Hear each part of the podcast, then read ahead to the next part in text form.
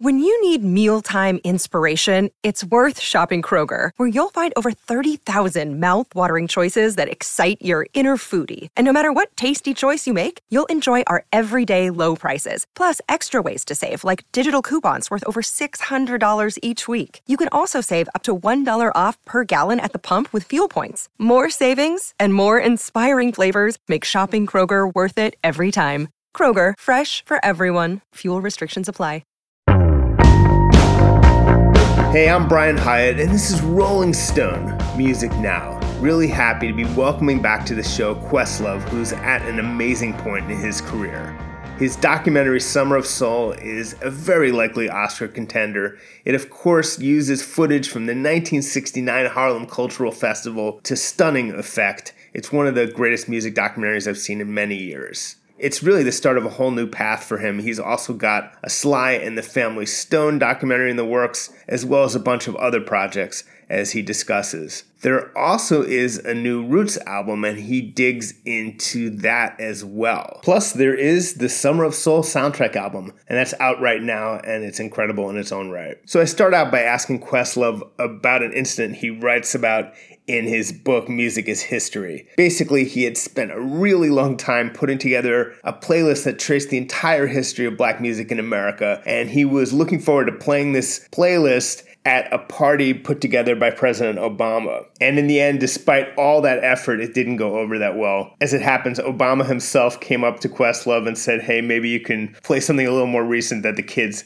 can dance to. And Questlove was actually a bit devastated by that. Let's get right into that interview. You've had that thing where you found you've had to change your DJ sets to make them resonate with younger people. And even Obama himself had to ask you to veer away from the playlist you spent. Play something, know, play something from this uh, century. Yes. Yes. uh, a playlist you spent probably months making that told the whole history of years, years, years, Jesus. And how much did your fears of young people potentially not getting it hang over the making of Summer of Soul? I mean, I've never, ever, ever thought of the word demographic in my music. I never thought like, you know, how to cast the widest net, you know. What's weird is that I think after that famous White House Obama incident, which is the first time I really took into account other people's feelings and emotions as far as like what I'm doing. Previously, before it was more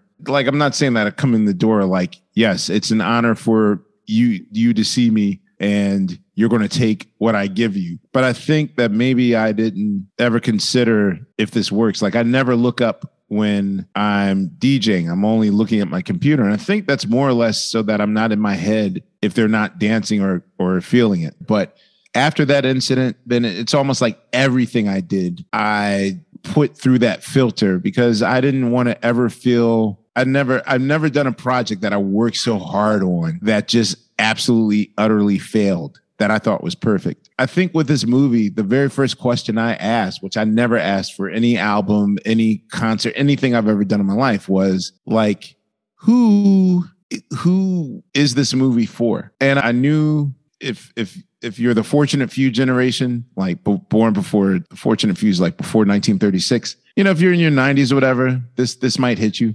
Yeah, the likelihood of you being in the movie theater cheering on, I don't know. Baby boomers, I knew that was my sweet spot because, you know, they were teenagers then. So anyone 70, 60, you know, in 80s even, they'll get it. Generation X, we're definitely going to get it because we were raised by baby boomers. And due to sampling and due to just legacy and all those things, we know who those artists are. In terms of millennials, I mean, millennials are now about to turn 40. So I was like, okay, there's a reach there. But when I got to Gen Z when I got like past anyone who was uh, six years old when 9 11 happened. What's their take? What's their feeling? And I was grasping at straws. And there was a moment where I just thought, like, damn, all right, Drake is following me. So maybe I can DM him and get him to talk about his uncle playing bass with Sly Stone. Like, that'll be my one Hail Mary pass, you know, to the other end.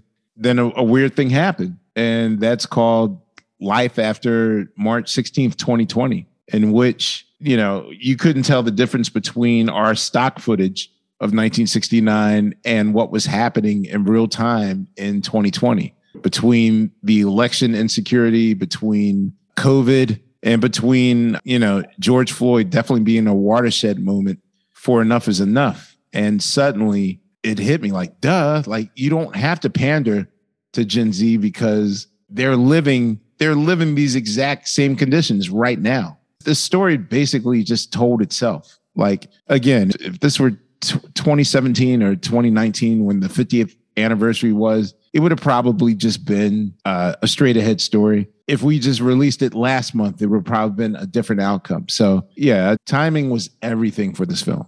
Everything. I think, it was the editor of the movie who said that he was once in a group that was influenced by the Bomb Squad, and that he brought that influence to the rhythms of this movie, and that that fascinated me. That you must have loved that. Needless to say. You know, it's you know, it's weird. Oh, jo- Joseph Patel is uh, my producer. When Joseph and I were sort of speed dating, trying to figure out like who's on the team, I told him like, you know, the way that I edit records, like I take almost two to three days to master and edit my records because every Roots album appears almost like a mixtape. Like I, I, I, I'm thinking of transitions in the same key same BPM. So there's almost like a rhythm when it comes to how we do our interludes and our, our transitionings. I still believe in the long playing album, even though we live in a single society now. I make albums to be a listening experience, like an immersive listening experience. So I knew we had to have the person. And he was like, no, we got, you know, thank God we're at Radical. You have the perfect person here in Josh Pearson. And what's weird is in my mind, I thought we were holding back because Public Enemy was on my mind, but I thought, okay, you know, every project I do, every project I do, it always starts with what would the bomb squad do? Because, mm-hmm. you know, I was 16 years old when I heard it takes a nation of millions to hold us back. I had a, a part time uh, summer job my first real job that's not dealing with my dad's world of of drumming and and you know that show business oldies i'm working at a like a fast food outlet called big al's and the day that nation of millions comes out my life told it was such a mind-blowing experience to hear that album for the first time like i will never experience that type of elation and joy ever again than the, the day that i heard that record and i got to the end of side one by the time I got to work. And man, when you know I was I was cutting up fries, I was like preparing the milkshakes, and I was like trying to create excuses to like go in the freezer to hear like what does side two sound like. So I'd like sneak little two minute interstitials. Uh, Thompson, what are you doing in there? And I'm like, uh, nothing. I'm I'm just getting more potatoes out the freezer. You know, like you got enough. And by the time my lunch break came, I couldn't take it anymore. So I just I went AWOL. I just, I was like, I'm never coming back. So I literally just quit without, I wanted to hear this record. So I went to Wawa to get a bunch of double A batteries. And I sat in the park for like the next month just listening to this record. And I said, this is, this is my mission. So every project I do, every Roots album, everyone, I'm like, okay, this is going to be our Bomb Squad tribute record. This is going to be the one. And it doesn't wind up being that, you know, they, you know, winds up being something else. But I think with this particular project, I was saying to myself, okay, let me make this one normal. And then when I do the second one, when I do Sly and the Family Stone, that's going to be my Nation of Millions. Like I'm really going to push the pedal. But once the film ended, Joseph was like, no, this is this is kind of radical. This this might be Nation of Millions. Like you might have to work on Fear of a Black Planet for your next film. So I I just didn't realize that this was so radical because people kept talking about like the rapid fire editing and I don't know. It, it's just normalized to me because I grew up with the Bomb Squad. I grew up where you had to cram 30 samples in one song. So maybe I just hear different. I know when you first saw the footage of Stevie Wonder playing the drum solo, you kind of knew that was the beginning of the movie.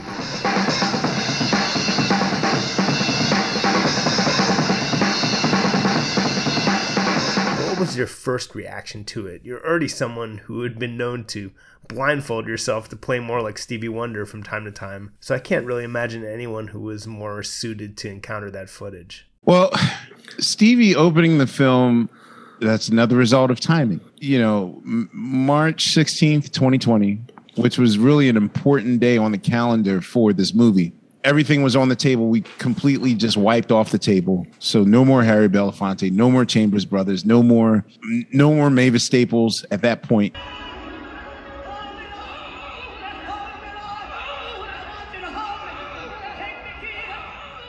No more like we we had totally wiped off the table and i'm almost at the place where i was like oh no more movie. Maybe we'll wait for the 55th anniversary. Like do we just put this on ice until armageddon's over or what do we do? And everyone's like no we we persist and we go through this thing. Like there's a way to to do it. We learned what zoom was but here's here's the weird thing. So now i'm on a farm with uh, my my girlfriend had you know befriending these people that have like a nice spacious farm because you know if you're going to be in the apocalypse, uh, you don't want to be in a small New York apartment, you know. And so we're on this farm, and I would occasionally do focus groups and say, "Hey guys, like I got a new cut. You want to give me some notes?" And the thing is, is that if if I ever do focus groups with my music or with any project, I don't give it to you know, I kind of followed. Chris Rock told me that like he doesn't trust the response at like the Comedy Cellar in New York. Chris mm. Rock will go to some town in Florida where no one cares about his comedy, or you know, and so I'm showing this family who's not in my demographic scope of who this audience is, and I'm getting their feedback. The patriarch of the family, David Zanders, his name, says like, "Yo, where are you in this film?" Like, why aren't you in this? And I was like, well, you know, I don't want to be self-serving. Like, this is not the Questlove Summer so I don't, I don't want to self-promote and attach myself to, you know, this is my chance to correct history. Like, that's I'm being very fragile and careful with this. So he's like, well, okay, so you're calling this a Questlove joint, but you know what? What tells me that this is you? Like, what? How do I know this is a Questlove joint and just not another Ken Burns?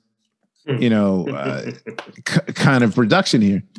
I kept the footage running constantly for five months straight without turning off any monitor in my. And I remember what a moment that was to see that drum solo. And I was like, okay, this is probably my moment to do the show me this is your movie without you being in this movie moment. And so that's why I put that there and you know that that was kind of the last days of little stevie wonder. And of course in two years you get full grown adult 21 year old stevie super superstition wonder. But that intro with the with the drumming for me was the that was my presence in the film. That completely got across. But What's up, everyone? It's Reality Steve, your number one source for all things Bachelor Nation and reality TV. Every day, I'm giving you the behind the scenes juice and your info on all your Bachelor Nation stories, and also interviewing some of your favorite reality stars. My name has been synonymous with spoilers,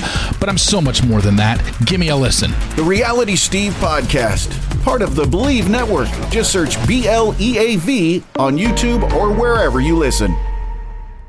It's interesting, just as a side note, and it, it goes to the idea of uh, Black history being erased, is that it's an Isley Brothers song that he's playing. And the Isley Brothers had another festival that same summer that people have also forgotten about it. It was a smaller thing, but it was at, it was at Yankee Stadium, the first Soul Brothers Summer Music Festival. Yeah, I, I, I presume you know all about it. This movie came out what July of 2021. Let's let's go to September. By September, in my DMs, I knew when making this, you know, because even before this film, I'm the guy that's like combing on YouTube to see any soul performance before 1979. And it's almost so scarce, but I was like, I know there's no way you can tell me that people didn't document at least, at, there's got to be at least 100 concerts that have been properly documented. Like I know somewhere out there, man, let me tell you, the amount of DMs I've got, of which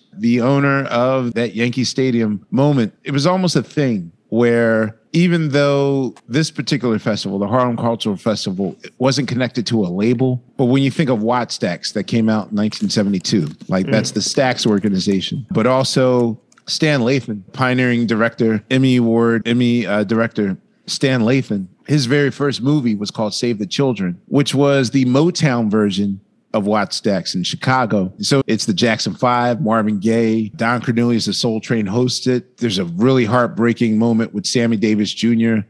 sort of facing his audience, his black audience, after he, you know, declared that he was Republican and supporting Richard Nixon. And he's like defiantly singing, I gotta be me. And it's a sight to see. Neil Bogart, the president of Casablanca Records, previously president and owner of uh, Buddah Records, did the same thing in New York City with at Yankee Stadium with all of his acts at, on Buddah, the Isley Brothers, Edwin Hawkins Singers, Gladys Knight and the Pips, like all of his Buddah acts. So yes, that footage is out there. Yeah, it, it was a um, theatrical movie. It's your thing that that uh, is.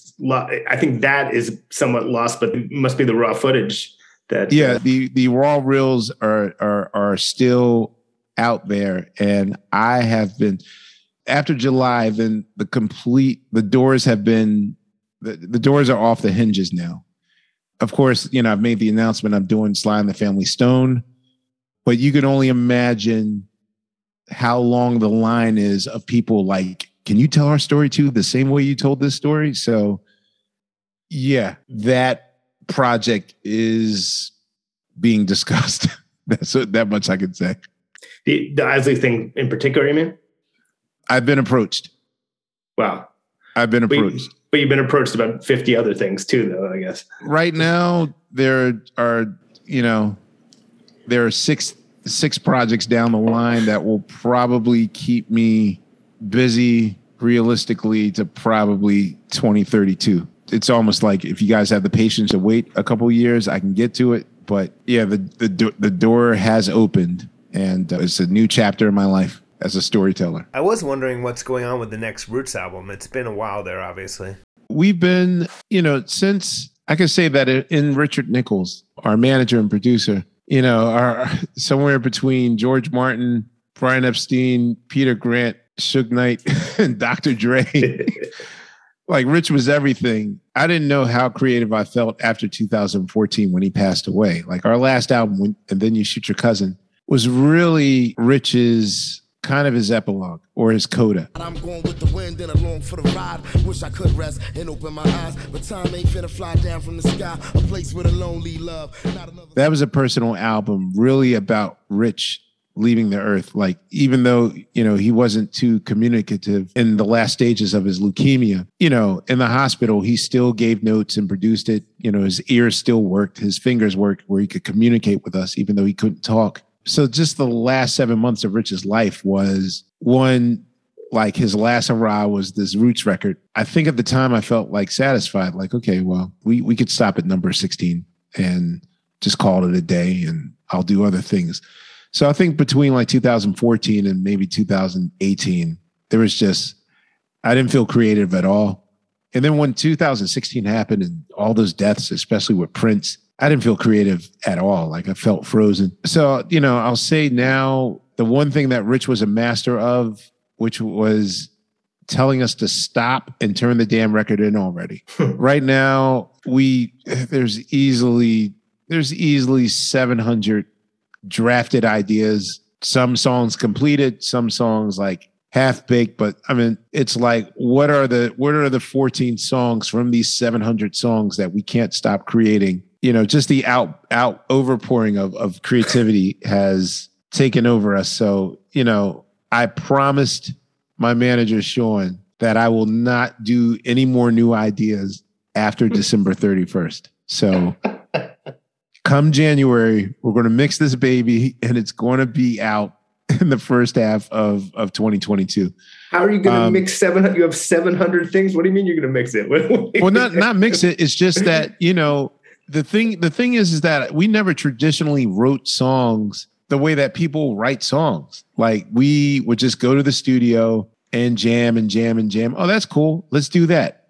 And then here goes your song. You can't DJ for 40,000 hours in the last seven years and not be aware of song structure. I've noticed when I started doing Questlove Supreme and noticing that, like, oh, all my favorite producers were DJs. And you know, I, I, finally got to talk to, even though he's not on the the, the podcast quote yet, um, and talking to Dr. Dre, I realized that oh, the reason why he's so spot on with his production is because he was a DJ under duress. If you played the wrong song, the club might get shot up. So you, you imagine the pressure you got to put on yourself to play the perfect song just to keep the peace for that night. So that does something to your creativity. And thus, like Dre's version of production is like, leave no stone unturned. This is as perfect as it can get. One, I'm more aware of what song structure is because of the amount of DJing that I've done in the last six years. Even though I've been DJing for 40 years, I've been paying attention for the last six. And ideas are just overpouring and and overflowing. And it's just you know okay i know we last week's music was good but wait, listen to this idea. And they're like yo this is dope. Let's do this. And then it has to replace something. And so that's how you fall into that quicksand. It's like one song replaces another song. And one the new the new ideas from next month are better than what we did last month. And so it's we're going to stop. I'm going to stop in december 31st and we will just hammer in on those records. But also, it's like I got to work on Sly, and Tariq is right now um, about to make his Broadway debut with uh, Black No More. So there's also that to deal with. So I mean, Doc Severinsen was never a potentially Oscar winning, super in demand documentary filmmaker who also had a, a, a, recording career and was an author. And I mean, at, at what point does the Fallon gig become in, incongruous with the rest of, of your life, or, or do you just see it as, as fitting in forever? No, nothing's forever. You know, currently it's not in the way of my creativity. And I don't even see it as Fallon more than I see it as I'm still a student at 30 Rock University. I don't waste a second when I go there. I'm always learning from our show. I'm constantly on the eighth floor at SNL. When SNL's in season, you know, I, I've bugged Higgins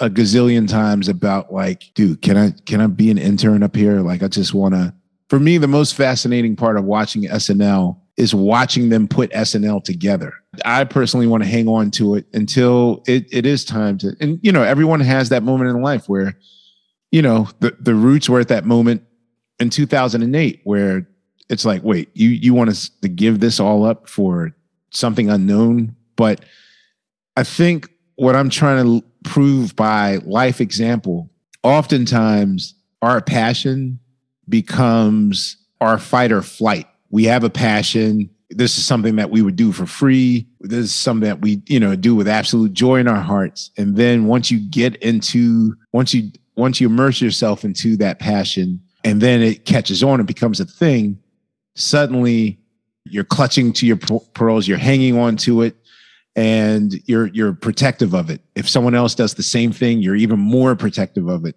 And then it, it, it turns into an obsession and then it might turn ugly. And for me, I think I'm more about is the big question I'm trying to ask is is creativity transferable? You know, is is food and comedy and music and movies? I think if anything, I'm kind of a rolling stone and my curiosity is my north star. I'm curious about you know, I'm a cat dad now, so maybe I'll might want to be a veterinarian soon. I don't know. So it's just that's what I'm about. I wouldn't entirely rule it out. You know, once I the the one thing that I did that I obsess about that I'm not to you know, stand up comedy. Um, but I, I did stand up comedy only. First of all, I did it in places where no one could track me down, um, and I only did it as a means to get over a fear of public speaking. Um, our warm up guy, Seth Herzog, at the Tonight Show, um, you know, I told him like how scared I was to teach class at NYU. Like I've never had a situation where I didn't have someone to be a buffer. Like, you know, I could hide behind Tariq, I could hide behind Jimmy, but or a drum set or a computer or books, you know, but like I'm facing 23 students. Like, what if one gets out of line? Like, how do I discipline them? Say, you know, he was like, well, you know, come to an open mic, like just jump in the pool.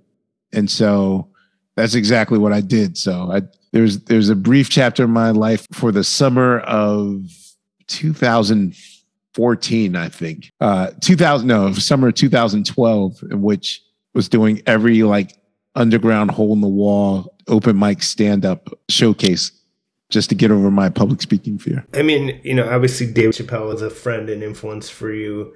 And just when we think about generational transitions and new audiences, are there any lessons or concerns to be taken from the the sort of battle he's found himself in? Well, I mean, it's an exemplary lesson in terms of, and this often happens. Like I've seen this happen with rappers that suddenly find themselves in a position where their audience might be indifferent or challenge them to sit and think about what happens next. I've had that moment with myself. My moment with that was definitely, you know, that White House moment where I thought like, can't tell me nothing. Like I'm a, this is why they pay me the big bucks. Like you don't know, you don't know music. I know music. Like I'm the expert here.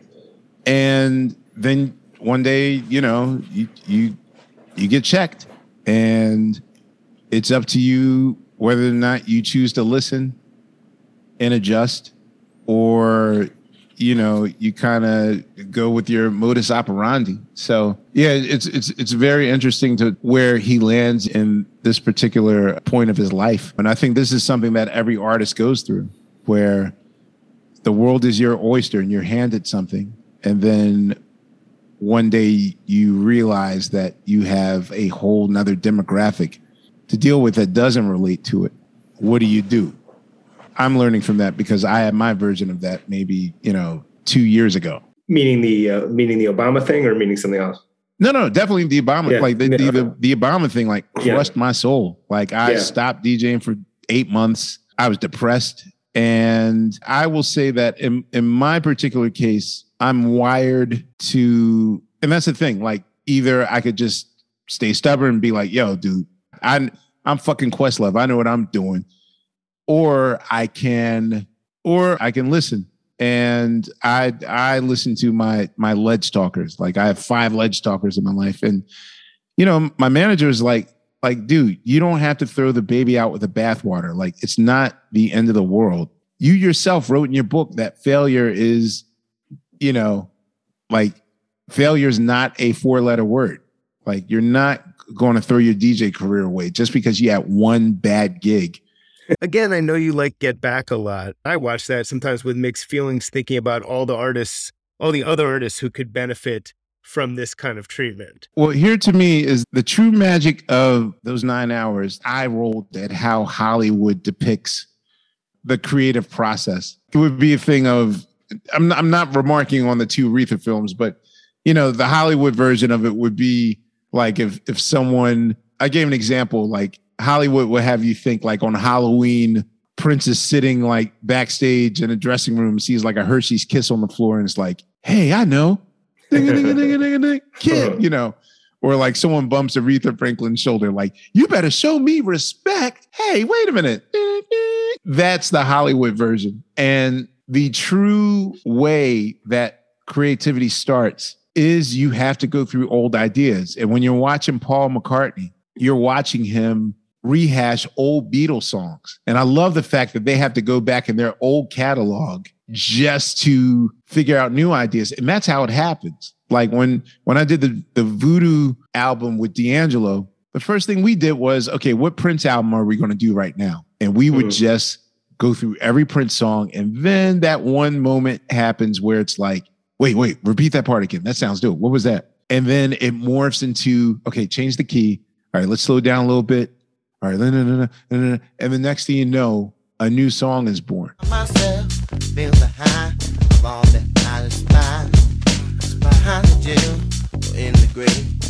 And you see Paul McCartney do that with, you know, he goes to old Beatles songs and they cover it, or he'll go to some old Tin Pan Alley. You know, he's very showbiz, Tin Pan Alley, Brill building. With John Lennon, he is straight up like every three seconds, he is either referencing Little Richard, he's saying wop bop blue bop la bamboo, or he's referencing like Chuck Berry. The reason why that's super important for the world to see is because I know that the framing of what hip hop is like, well, that's not real music. They're just taking other music and claim it as their own. But yo, dude, all that is what we just watched for those nine hours. That's hip hop. That's them using other songs to spark an idea for another song. You know, if you look on the reel to reel of Fleetwood Mac's Dreams, it still says Spinners, I'll be around the idea on the on the reel to reel.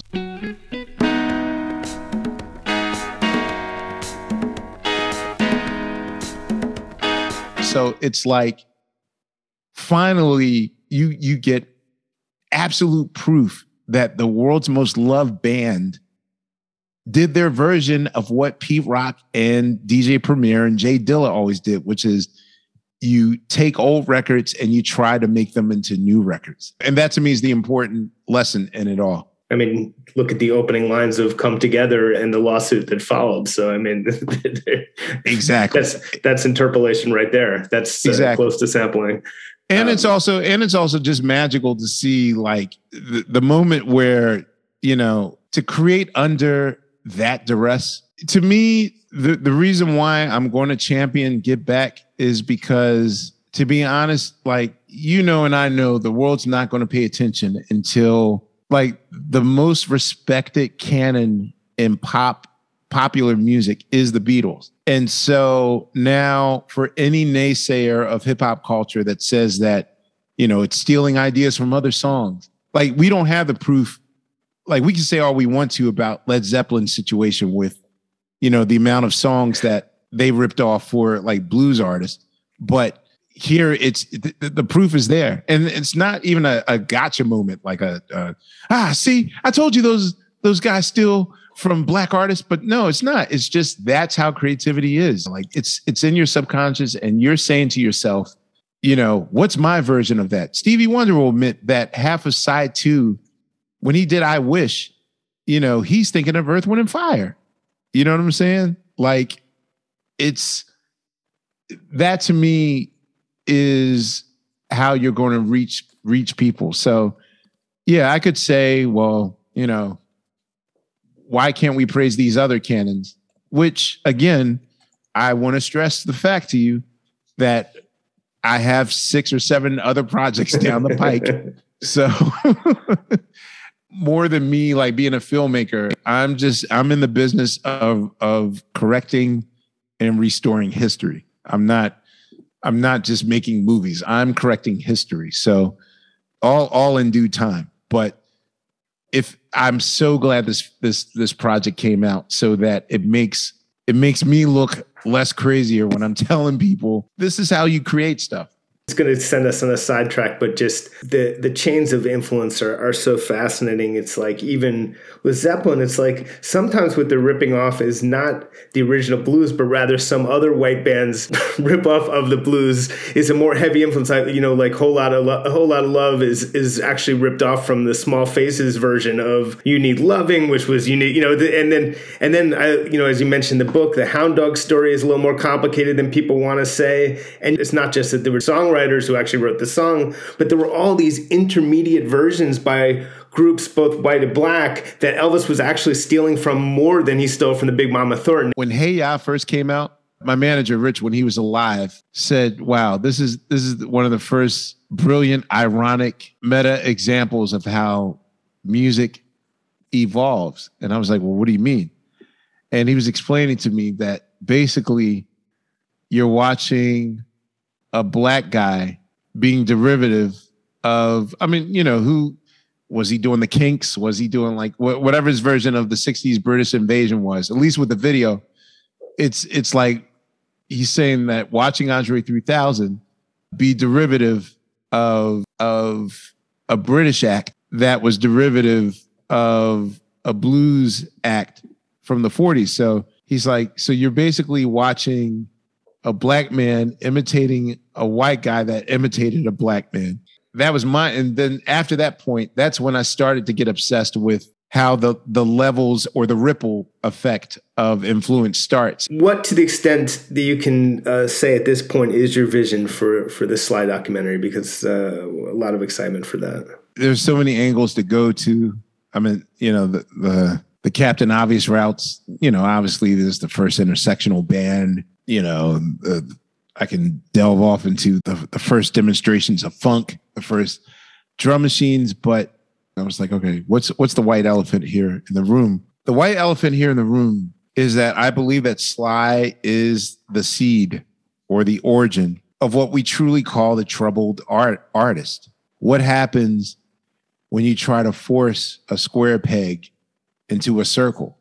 What what happens when shut up and dribble doesn't work? And the thing is is that, you know, I, this project came this project came to me in the weirdest way because when we're editing and, and working on Summer of Soul, I know that in 10 days, Sly's life is going to change with Woodstock. And, you know, I'm watching like, wow, you don't even know that in 10 days, your life is going to change. And then when that performance is captured on film, you're going to be God. And this is going to be the most hellish two years of your life. And the results of this Woodstock performance that you're sound checking for now it's more problematic. Like I know that we framed There's a Riot Going On as a masterpiece, as a funk masterpiece. It's it's a life-changing thing. Yes, it changed music, but I consider There's a Riot Going On um a I consider it I considered it the first reality show. Like mm. this is you watching someone have a meltdown. Like clearly something isn't right and we're we're willfully ignoring it because the music sounds so good. But you know, masking masking our emotions in our art is nothing new for black people. And so I feel like this is going to answer a lot of questions about artists that we have for today. And this is going to answer why blah, blah, blah gets arrested a lot. This is going to answer why blah, blah, blah, blah, blah gave up early and you haven't heard from them. Why do they take seven, eight, nine, 10, 20 years to make a, a follow up record? Why does blah, blah, blah, blah, blah uh, time management always crazy? Like, why are they always late for things? Why does blah, blah, blah have a, a, a drug habit? Like, I feel like that's that's what I truly want to uncover here. I want to uncover the the I want to humanize this story so that you you get to see that there's show and there's business. It's going to be a, a, a weird story to tell because this isn't just about like the guy that wrote like these awesome nursery rhymes as funk and these crazy puns and this his lyrical wizardry and and all those things that we've come to love his his cleverness and his brain there's so much more under that surface and i i want to investigate that. And hopefully this can explain any any other artist that's come 50 50 years beyond you know? This could explain a lot for how we perceive artists from prince to michael jackson to chappelle you know to to, to name them mm. this this might explain it have you started talking to Sly himself? Uh, coming into the project, what really reeled me in was the fact that his interview was done first. His interview was done before I came aboard. He did about seven hours of interviews. He's clear and concise, revealed a lot that I didn't know about, you know, and he gets into it about like what rehearsals were like back then, his life as a deep, Like I didn't realize the influence that he had as a DJ in the Bay Area. And the fact that, you know, like next to Timothy Leary, like Sly Stone in 1963, like has the ears of those hippies in Haight Ashbury, in, you know, in San Francisco.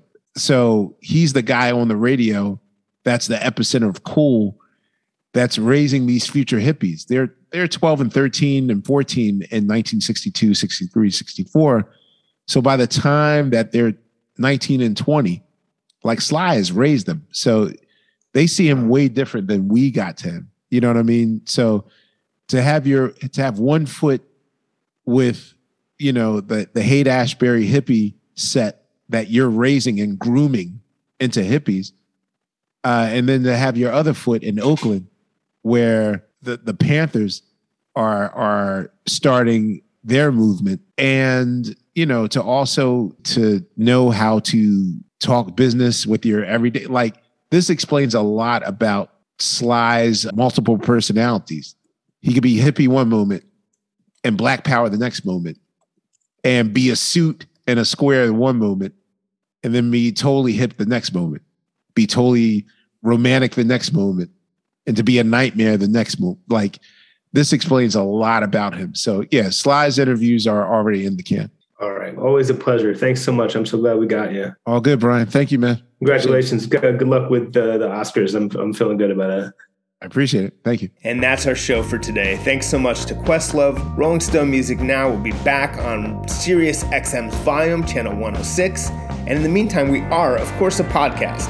Download us as a podcast. Subscribe to us as a podcast wherever you get your podcasts. Leave us a nice review on Apple Podcasts. That is always deeply appreciated. But as always, thanks for listening, and we will see you next week.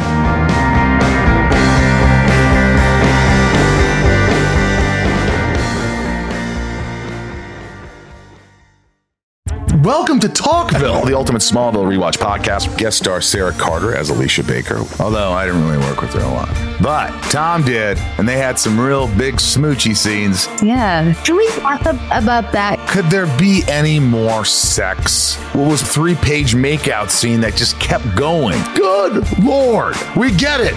They have chemistry. Jump in now or catch up on any of the past seasons of Talkville on YouTube or wherever you listen.